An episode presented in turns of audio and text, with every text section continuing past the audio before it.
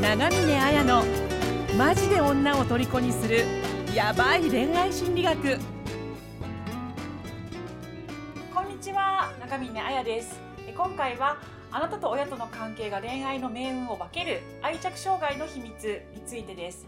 具体的な恋愛テクニック復縁方法について知りたい人は動画説明欄にあるリンクから無料プレゼントを受け取ってくださいね。それでは本編をどうぞ。どうも長峰彩です。こんにちは高田真奈美です。どうもインタビュアーの村松です。はい、えー今日はですね誠さんをあのゲストにお迎えしてえー回答みんなでこうね相談を深めていきたいと思います、はい、よそれでは誠さんよろしくお願いします。お願いしろしくお願いします。では早速誠さんのご相談を読み上げさせていただきます。はい。はい。はい誠さんは今50歳でいらっしゃいます。はい。はい、えー僕は学校に勤務しております学生や仲のいい人以外との雑談が苦手です。女性の前だと特に緊張してしまい会話のキャッチボールができません。すぐに笑いを取る方向に逃げる癖があります。とっさに相手の言葉の裏の意味を理解することが苦手で的外れな返しをしてしまい反省しています。デートをしても嫌われたくない感が強く無理に相手に合わせようと必死になり同時並行処理も苦手なためなかなか楽しめません。最近は婚活からお茶友活に切り替えて行動していますがなかなかいい出会いに恵まれません。恋愛面でなく人間性において成長していきたいです。どうしたらよいでしょうか？よろしくお願いします。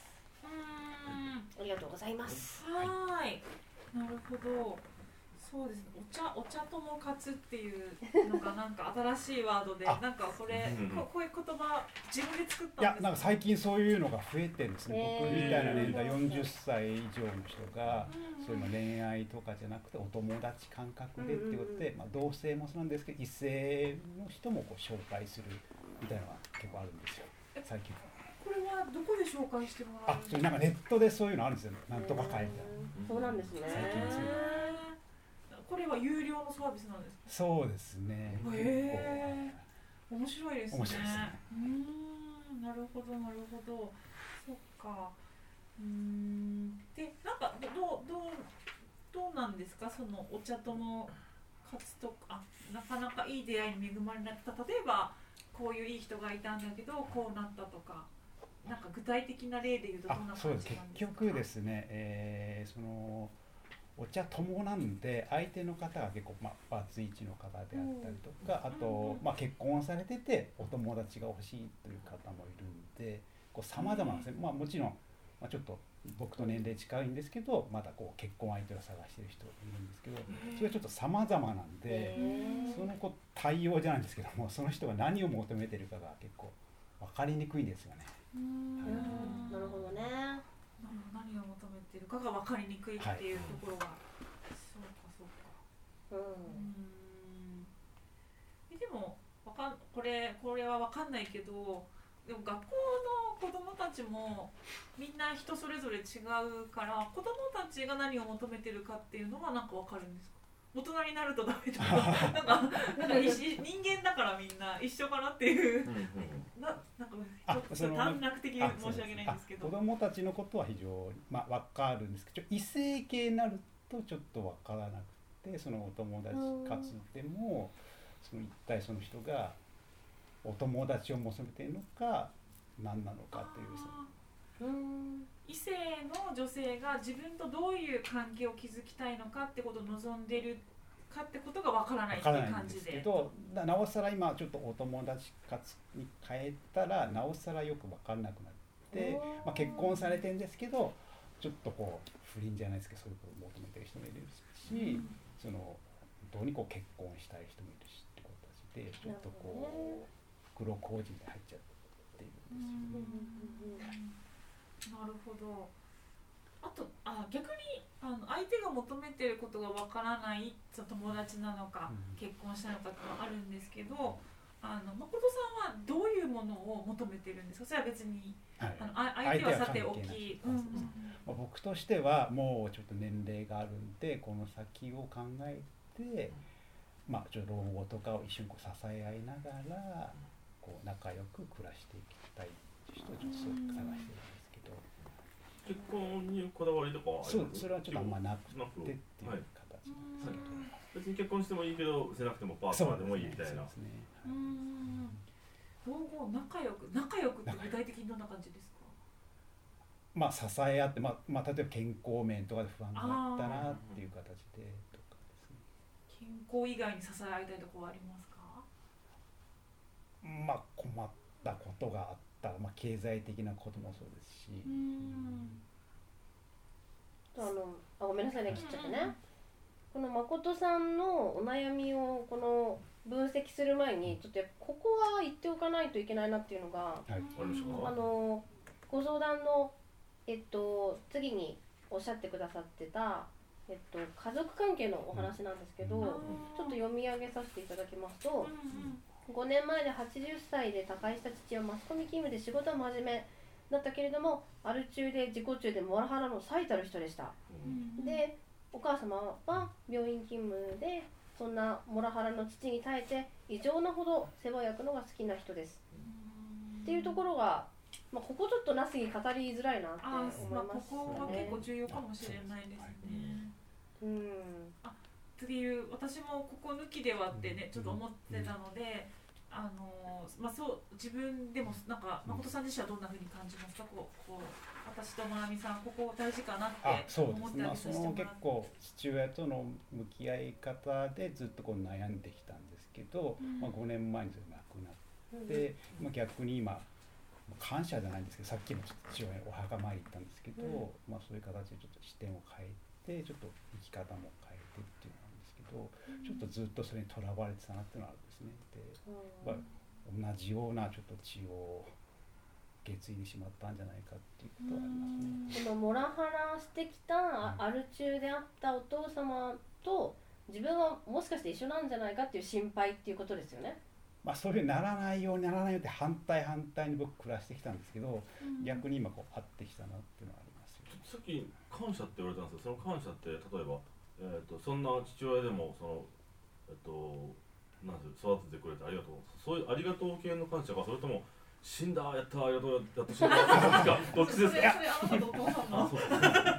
自分パーティーしました。ねまあ前者前者ですね。あの本当今思えば。後者の方です。はい。もうね墓 墓場の前でもう杯やってそしたらまだ生きてたっていうね。でそうですね。まあ、感謝の気持ちはもちろんあるけれども、まあ、お父様に関して若い時とらわれてたっていうのは具体的に言うとどういう気分だったんですか？例えば怒りお父さんに対して怒りが収まらなかったとかそうですね。悲しかったとですねかどんな感じですか？そうですね。まあその母親が献身的に支えてくれたんですけど、結局いろんな点でも悩みを抱えていたんで、うんうんうんうんまあそれこそ死んじまった方がいいと思ってるだけ結構威圧的だったんですか？誠さんに対して。いや全然まあ普段は普通なんですけどとにかくお酒飲むと変わっちゃうと、まあ、根本に自己中心的な考え方はありましたね、日頃真面目なのに変わっちゃうみたいな極端だった。そうですね。あー。あでも職業もあマスコミそうかじゃあ職場とかふ普段はなんかすごいいい人？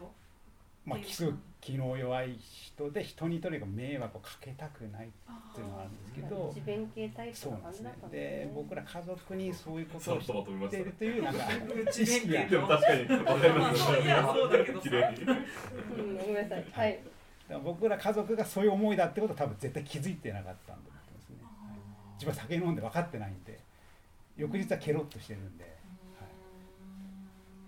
族は言うこと聞くもんだっていう根底があるんですかねもしかして。わかんないですけど。どうでしょう？その父親は多分子供の時に両親が亡くなったんです親っていうのは多分分かってなかったんですよね。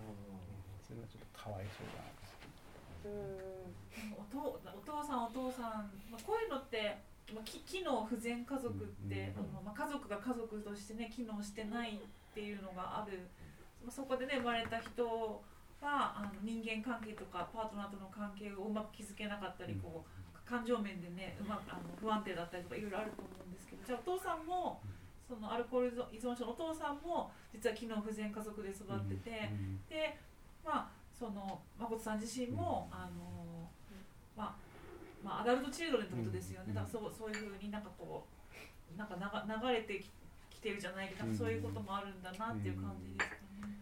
そうですとその、まあ、そこにも書きました姉もちょっと結構若くして結婚して結構年がかなり上の男性と結婚したんですね。だからうん僕見ててあなんか父親を求めて結婚したんだその通りです。う。んそうなっちゃうんですよね、まあ、私もよくね結構ああやさんは違うかもしれないけどお父さんをこじらせてる人たちって特に女性はねまたすごいパパ活してる女の子とか本当にパソコンこじらせてんだよねと思ったりしますね。なるほうんどえなんかそのこのお父さんとの関係の中とか、まあ、そこで自分がこう築いてきた感覚が、その恋愛関係とかパートナーとの関係を築く上で、障害になうまくいかなくなってるんじゃないかとかってき気づく点ってありますか？自分自身に。もう根本がまあ人のやっぱ顔色を伺っちゃって嫌われたくないっていうのがあるんですね。うん。なるほどね。そっか。じゃあそうすると踏み込めないですよね。そうですね。あなんかじ自分は声を求めてるんだけどなんて言えないですよね。相手が言う聞かれてもねなんか言言っていいんだろうかとかこれ言ったら嫌われちゃうんじゃないかぐらい、ありますね。うん。うんなるほど。どうですかね。ど うなんかすごい抽象的なふりすいません。無茶ぶりがまたあちちすごいしかもだまなみさんがいてくれるんであの助かってます。でもなんかいろんな方法を考えられるなってうん。ちょっと思って、あとそのこういうお話の時に重要なのがあの段階を飛ばさず本当に小さなステップを積み重ねるのがすごい大事だなって思ってうん。さっきそのお茶友を作るっていう話もねやっぱり最初にいきなり結婚に飛ばないでまずお友達っていうのはすごく、うん。あのいいステップですよね。うん。大体なんかみんな結婚ね婚活してあの玉砕してなんか立ち直れないみたいなあると思うんですけどだからあのなんだろうまずはその恐怖の克服っていう、まあ、ご自身もねよく分かってらっしゃると思うんですけど、まあ、要は本当の自分じゃないって思ってるんですよね今の自分が。でも多分その本当の自分が何かは多分50年間分かんない だと思います。で多分それはどこにあるんだろうどこにいるんだろうって思ってると思うんですけどだから今は気を使い気を使い生きてるわけですよね人に嫌われたくないし人を傷つけるのも嫌だしっていう気持ちがあってでも自分らしく振る舞えないっていろいろか枷というか鎧を着てますよね。なんかじ自分らしく振る舞えないって感じがありますか？感覚的にまあ、特にやっぱ女性の前だとそういうことを考えてしまう。逆に男性の同僚の方だったり、うん。そのそういう人たちの前で自分全然何も気にせず自分を出せるっていう感じですか？とかその、まあ、仲のいい人とかの前では結構こう、もうリラックスして。リラックスでこうあー弾けちゃうんですけあど 具体的にどんなふうに弾けるんですか？結構なんか、まあ、笑いみたいなこと面白いことを言っちゃうタイプなんですよね。何系のジョークですか？ちなみにちなみにこの二人は下系です。まあ下系もいますしちょっと面白い系のあこ結構ピエロなんですよね。とそうなんです私ちょっと分かるんですよね。ちょっと近い。うん。私も結構本当に傷ついてる時大丈夫とか言っちゃったり、なんか笑いではぐらかしちゃったりするピエロタイプだからうん。ちょっと分かるなとか思うんだけどね。そこで本当はいやうん。俺今傷ついたとか、うん、大丈夫ないって言わなきゃいけないんだけど頭もなまず多分いいから笑いに変えられるセンスもあるし。うんうんうん。でもそうですよねきっと。その機能不全家族の中で育った人ってピエロになるとか、あの悪も、うん。なんかそういうこともいろいろ自分自身を知るためにやってこられました、そうだからその全てにおいてなんか困ったらこう笑いに逃げてこうごまかすみたいな。なんかあの、うん。そういう、うん。あ本本あるじゃないですか、うん。その、うんえー、とえ AC の人のそうん。そこに出出てきますよね、うん。どういう役割を取りがちかとかっていう、うん。まあ、ピエロっていうのがあったり、うん。あのななななそこにいない人になるとか、うん。何らかの役割にはまりやすいとかっていうのって聞いたことありますか、あないですね。あそうかそうかだからそのピピエロっておっしゃるのってうん。本当よくあることだからなんかそれをそれをなんすごく自覚するっていうのも大大事ですよね。うん。だからわわじ今話がうん。本当の自分ってどんな自分ですかっていう時にまあ笑ったりジョークを言ったりっていうのもするけどあのじゃあユユニークなことを言うのが自分らしいっていうよりかは心で泣いて顔顔で笑って心で泣いてになってるわけですよね。そのジョーカーです。そうそのそのねちぐはぐ感はしっくりそういうのはしっくりこないんですよね。どどうなんですか？それも自分だって感じなんですあそれが自分なんですけどその全てがお笑いっぽいのに逃げちゃうのダメだと思うとそのいや極端でこう黙って真面目なことを言っちゃうというあーどっちかなんですよね。なるほどなるほど。うーん。なんかそういう両面持ってる人って普通だと思いますけどねやっぱり、うんまあ私も結構なんかななんか言うたびにあるな。まなみさんに噛みつかれないか心配で。すごい好きあらば顔噛みついてくるんで。なんかトイレでボコされてて。体育館の裏来いよみたいな。いやーいろいろあるな。上手に受け止めてらっしゃいますよね。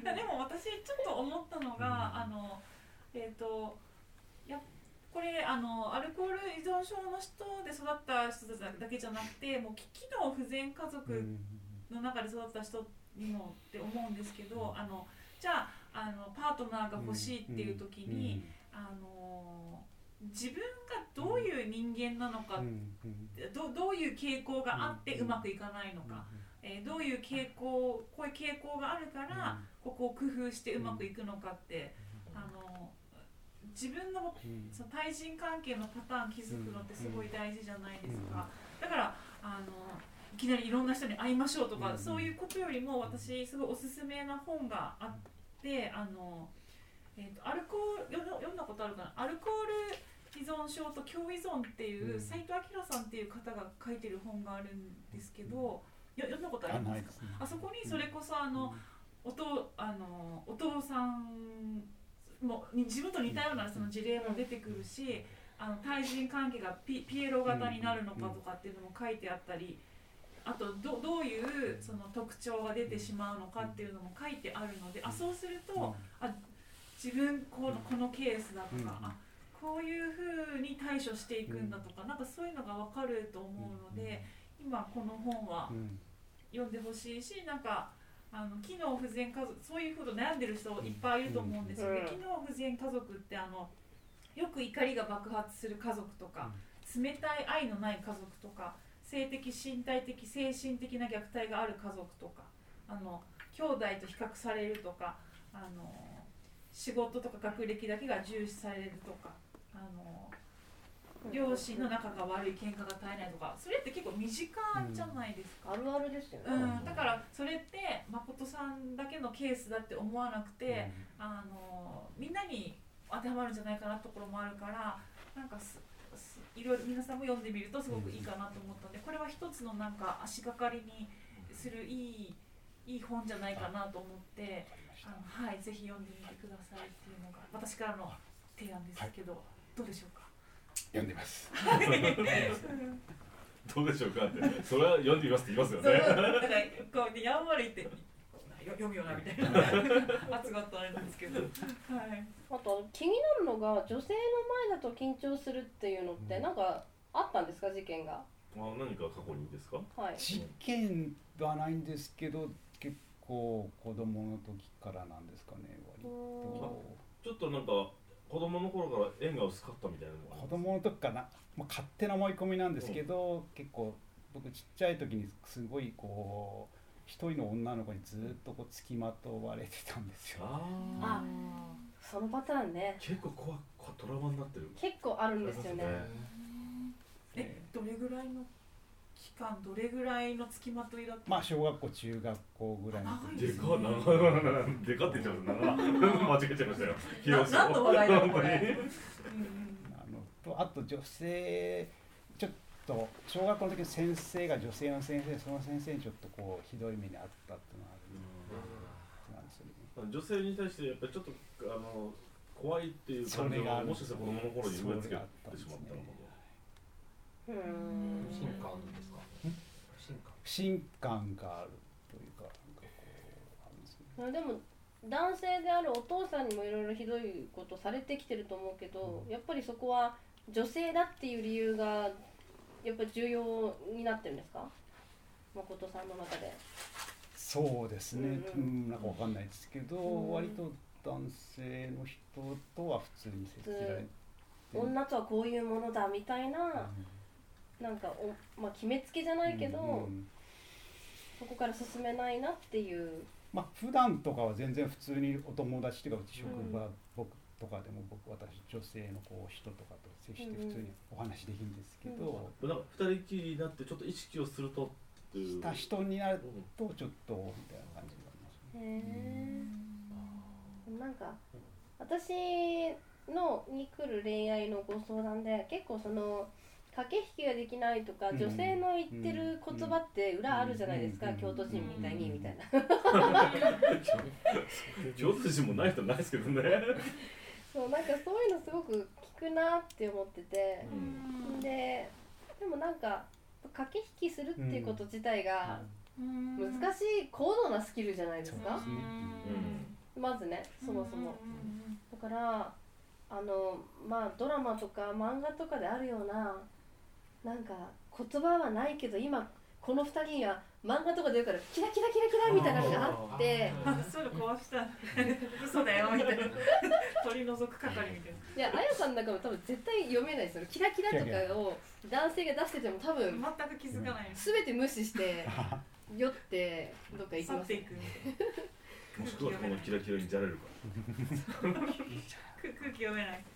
私なんか駆け引きできるとか、言葉の裏を読み取るとかうん。察するって、できる人がやればいいだけで、うん。できなくて当たり前でうんそれはうん。それでいいと思うんですよね、らなんか日本はやっぱ察して文化があるから、うん。同調圧力もあるわけで、でも多分ここ日本じゃなくて移民国家みたいなところ行ったら、えそれどういう意味？みたいな、うん。なんかあやさんみたいな人が多分いるますうん。いやそれなんかちょっと僕とした行為を伝えたつもりなのにみたいな。えめっちゃこう聞いてきて聞いてきて。でそうそう。頑張って答えるの忘れてるってね。面倒くさい部分がなかったストレートにやり取りできる感じですうんなんかそういうやり取りうんも別に選択肢としてあってもいいし、うんなんか駆け引きできないことに、うん、劣等感を持つ必要は全くないのかなって思いなんか。そこをちょっと話今日話うん初めてさせてもらったん。ですけどうん誠さんに対して女性が求めるものって駆け引きじゃないような気がするんですよ。それよりなんかうん、安心感だったらそっちの方を求めると思うんですけどどうでしょそうですね。ね。うん。優しそうだし。あありがとうございます。でもなんか利用されちゃうかもしれないよメンヘラに。うああそれは。私のなんかかっこいいみたいな。結構あの学生とかでもそういうメンハラの子とかに結構好かれるんですよね。わかる。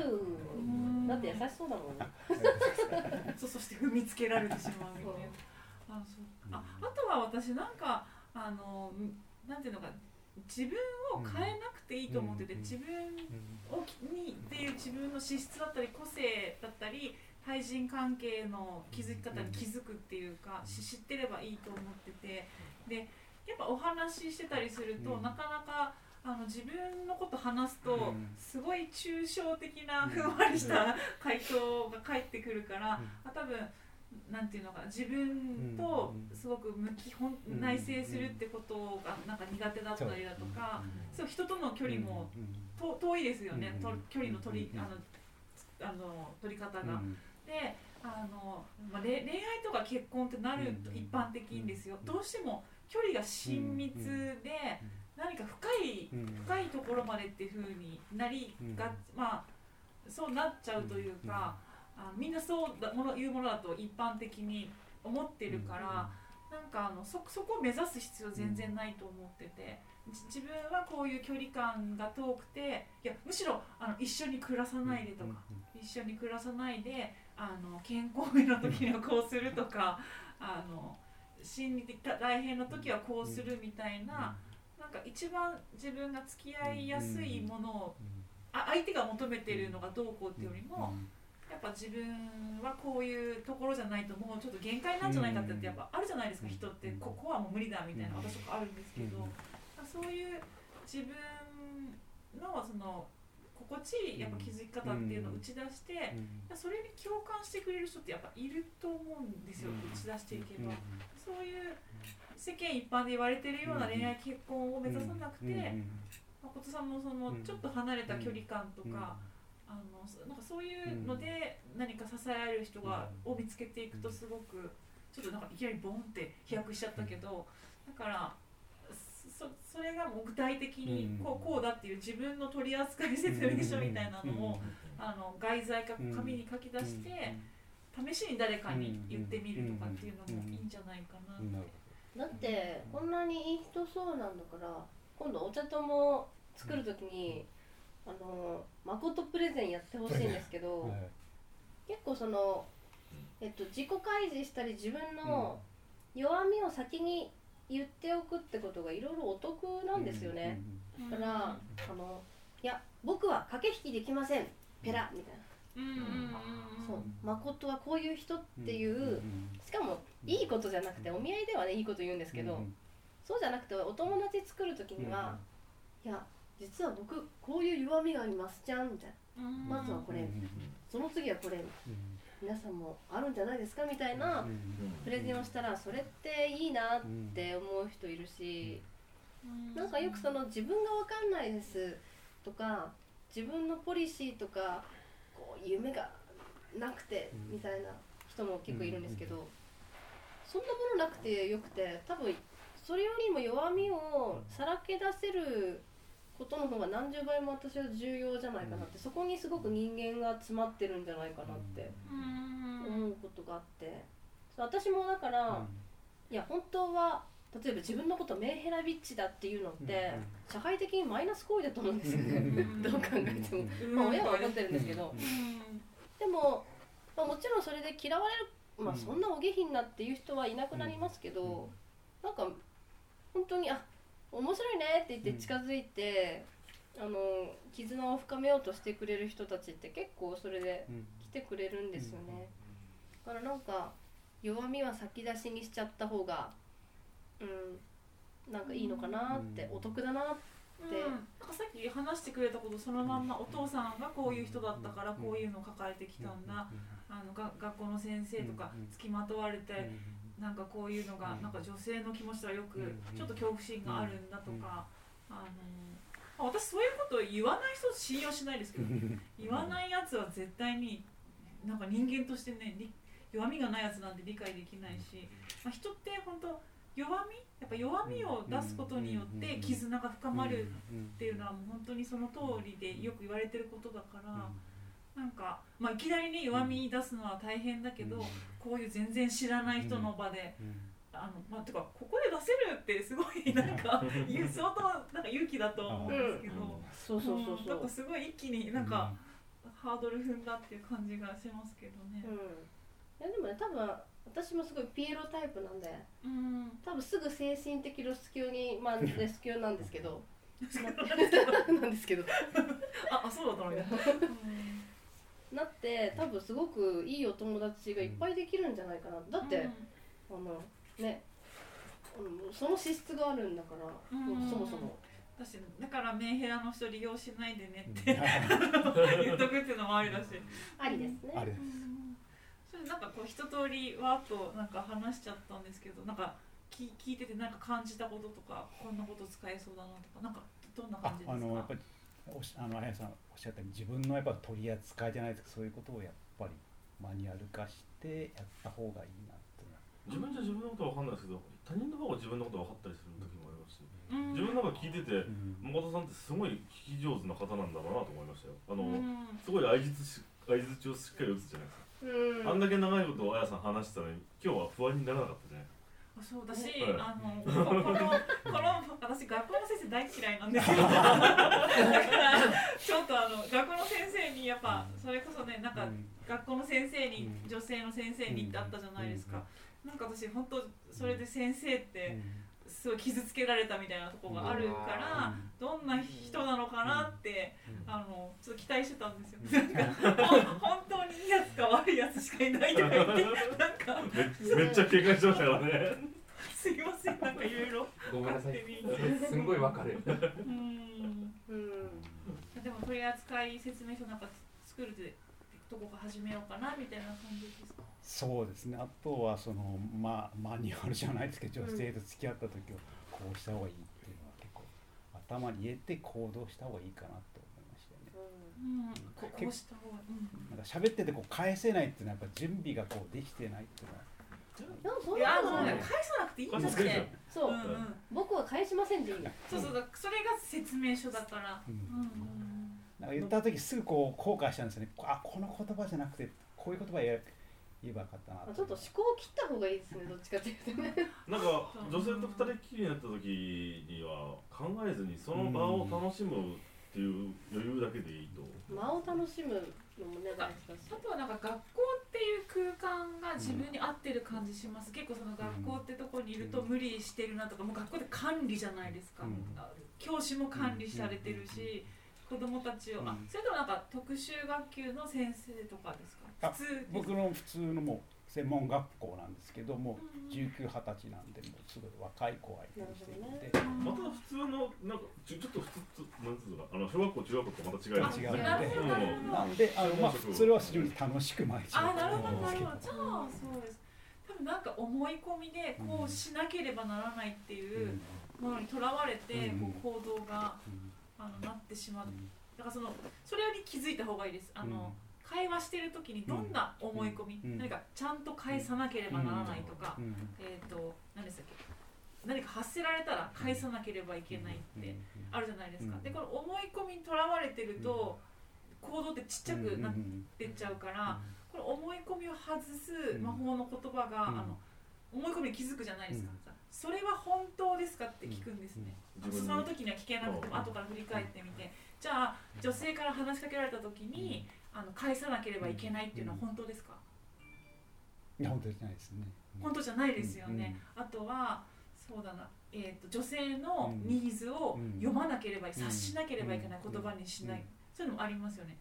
それは本当ですか？でないですね本当じゃないうん。だから本当じゃないことにとらわれてるんですよ、だからこの思い込み自分がどんな思い込みをしているかなっていうのはもう大体3つか4つぐらいだと思うんですよ、それが嘘のことに縛られて行動できてないだけだから、あのうまくマニュアル化するんじゃなくて、うんその思い込みを書き出して、うん本当じゃないこれはってやる方が絶対うまくいくと思あそれ認知行動療法にありますよね。う、うん。あの認知を歪めている、うんな何個かね種類がもうあって例えばさっきの女性のニーズを引き出さなきゃいけないみたいな話って本当ですかって言ってやっぱ違うんだけど、まあそれって一般化のしすぎじゃないですかとか、うん。理論の飛躍じゃないですかとかまあそういう認知が歪む理由がいくつかあって私それカードゲームにしたいんですけどボードゲームみたいな。うん。そうなんかそれボードゲームにした後のなんか第一ゲーマーみたいなうんのがお試ししてもらうみたそいな。の自分が、うん。あの思い込みってやっぱ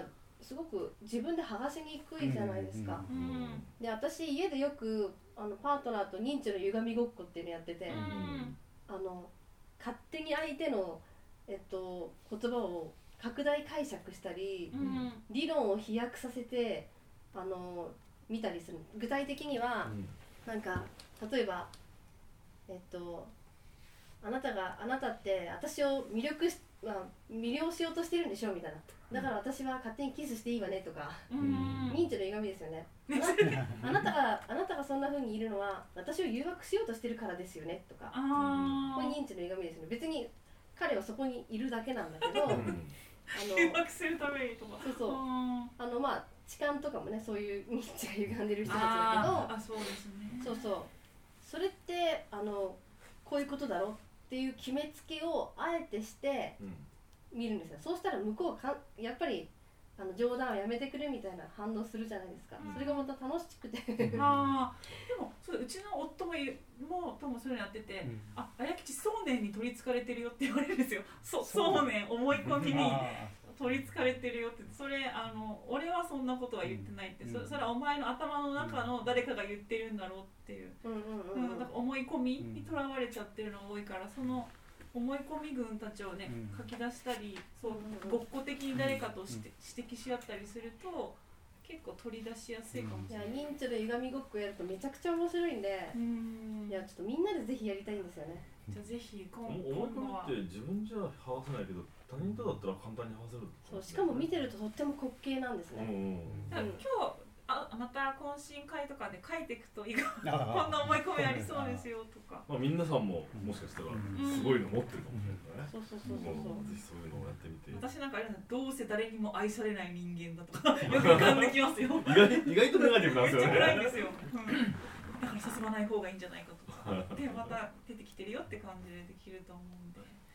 まあじゃあこんな感じではい。今日は大丈夫ですかね？はいじゃああのぜひ頑張ってください、はい、ありがとうございます。じゃあどうもありがとうございましたありがとうございました。ありがとうございま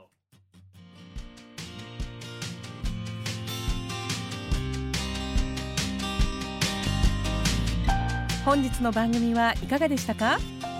番組を聞いていただいたあなたにプレゼントがあります。ポッドキャストの再生ボタンの真下にあるエピソードメモの表示ボタンをクリックすると長峰綾のオリジナルメディアラブアカ僕らの恋愛アカデミア復縁アカデミアの URL が掲載されています。それぞれのメディア内に完全無料で受講できる恋愛成功の極意満載のオンライン講座があります。ぜひ登録して幸せをつかんでくださいね。それでは次回の放送をお楽しみに。